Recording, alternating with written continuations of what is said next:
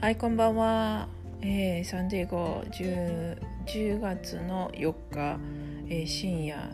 1時になりました、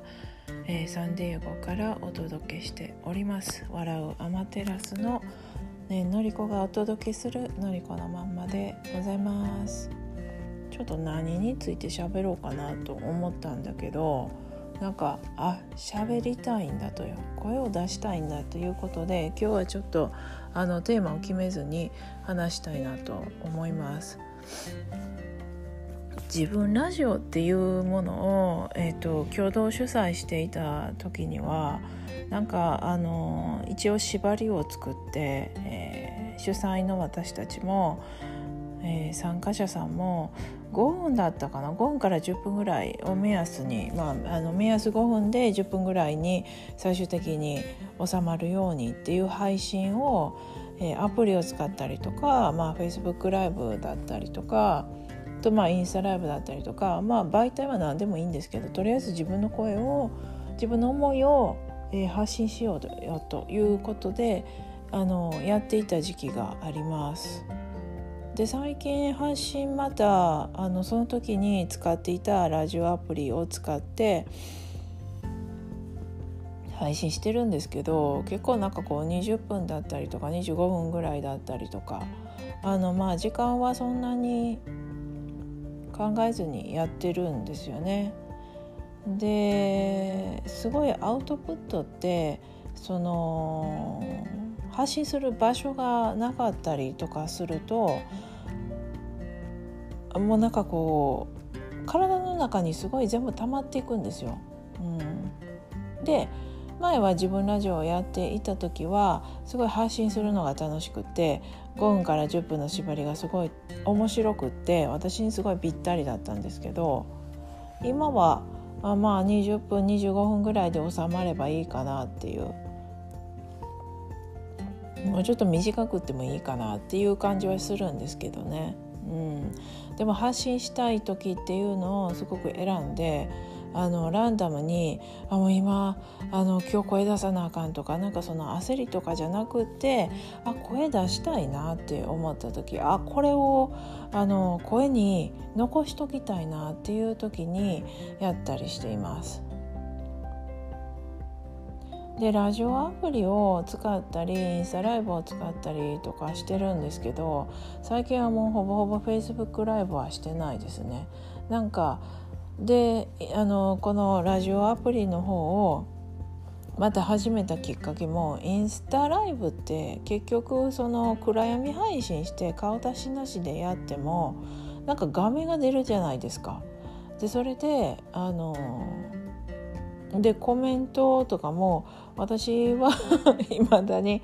あの人がほとんど来ないっていうのがあるので、まあ、コメント自体というよりはあのそこを気にしなくていいんだけどなんかそのオプションがあるっていうことがいらないなと思って鬱陶しいなっていうその選択肢が増えるっていうことが必ずしもうーん心地よくない時があるんですよねだからラジオアプリを使ったりあインスタ配信でもいいかなって思った時はインスタ配信したりとかって言って自分でちょっと試しながら自分の心地いい声の出し発信をあの自分のタイミングで自分の好きなその時の媒体を使ってっていう風にやっていってますね。うん、だからちょっと今日は本当に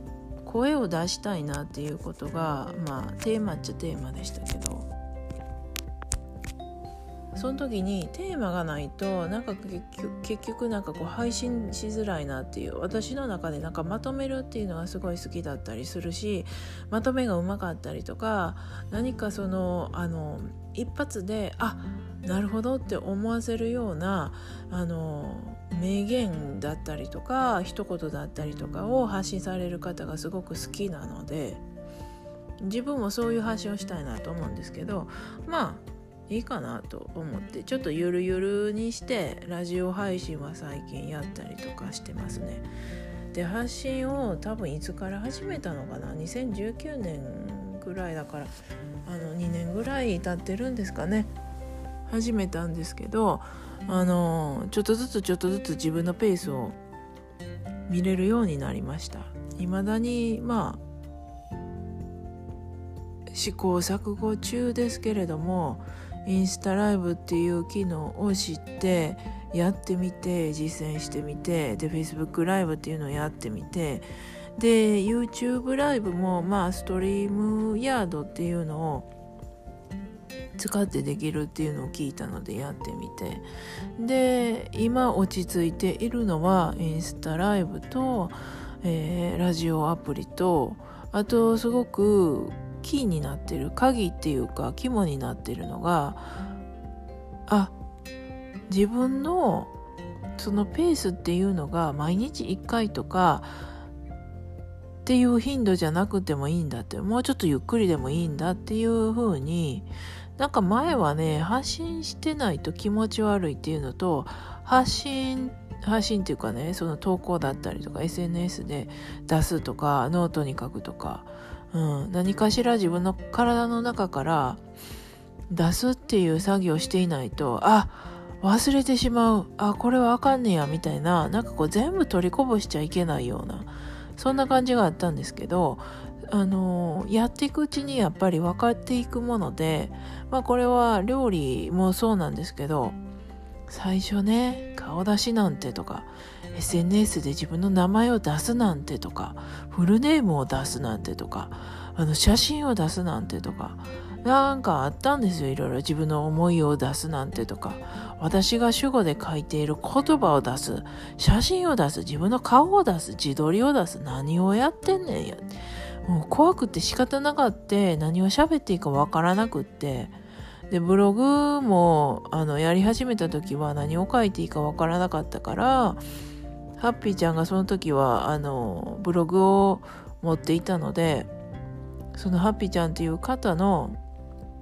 ブログを最初から、まあ、英語に訳してみようかなと思って、うん、やっているうちに自分のことを発信できるようになったんですけどね。うんだからまあ料理もそうですけどなんかに自分が苦手だと思っていたものがやっぱなんかこう何度となくやっていくうちにそのコツっていうのはどうしたってつかめてくるものでどうしたって初心者じゃなくなってきて初心者ねであの知るようになるんですよ。で知るっていうことはコツも分かってきてあこうしたらいいなあこっちが心地いいなインスタの方が今日はやりやすいなとかっていう、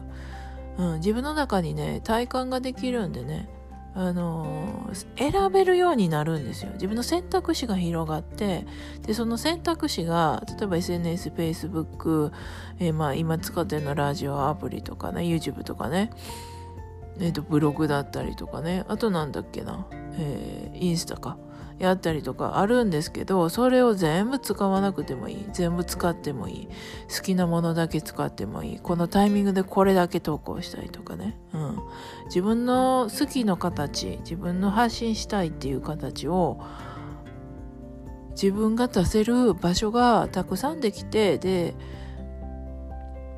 自分で全部選べてで自分のタイミングが分かるようになった。発信したい。頻度だったりとか発信したい内容だったりとか、うん、だからあのやっていくのって結構大事だなっていう風に。慣れってすごいパワフルだなと思いました。最初は全て知らないからあの顔出しが怖かったりとか料理もわからないからなんかこうあもう料理ってもうめんどくさいなとかなんかそういう風になるんですけどやっていくのがやっぱり肝でもう実践していくうちにそのうち慣れてきて分かるようになるので、まあ、最初の怖いっていうのは仕方ない。っていうのとあと慣れてきて楽ちんにそのうちなっていくよっていうようなお話ですね。で選択肢が広がるので自分が好きな時に好きなように好きな媒体を選んで発信できるっていうことって自由が自分の中で広がっていくでそれを使いこなせてる楽しさっていう風なものが知らなかった怖さ分からなかった怖さよりもどんどんどんどん増えていくんじゃないのかなっていうふうに思いました。ではこんな感じでまあ最初はね知らないことって怖かったりするんですけど、まあ、そのうちに慣れてくるから今こう分かっても大丈夫だよという。あとなんかその好きな時に好きなように選択肢が選べて媒体が選べて発信する場所が1個じゃなくっていろんなあの場所がね複数あるっていう選択肢があるっていうのはすごいいいことだなっていうそういうふうに思いました。では皆さん良い夜をまたは一日をお過ごしください。サネゴから笑うアマテラスのねえのりこがお届けしました。またね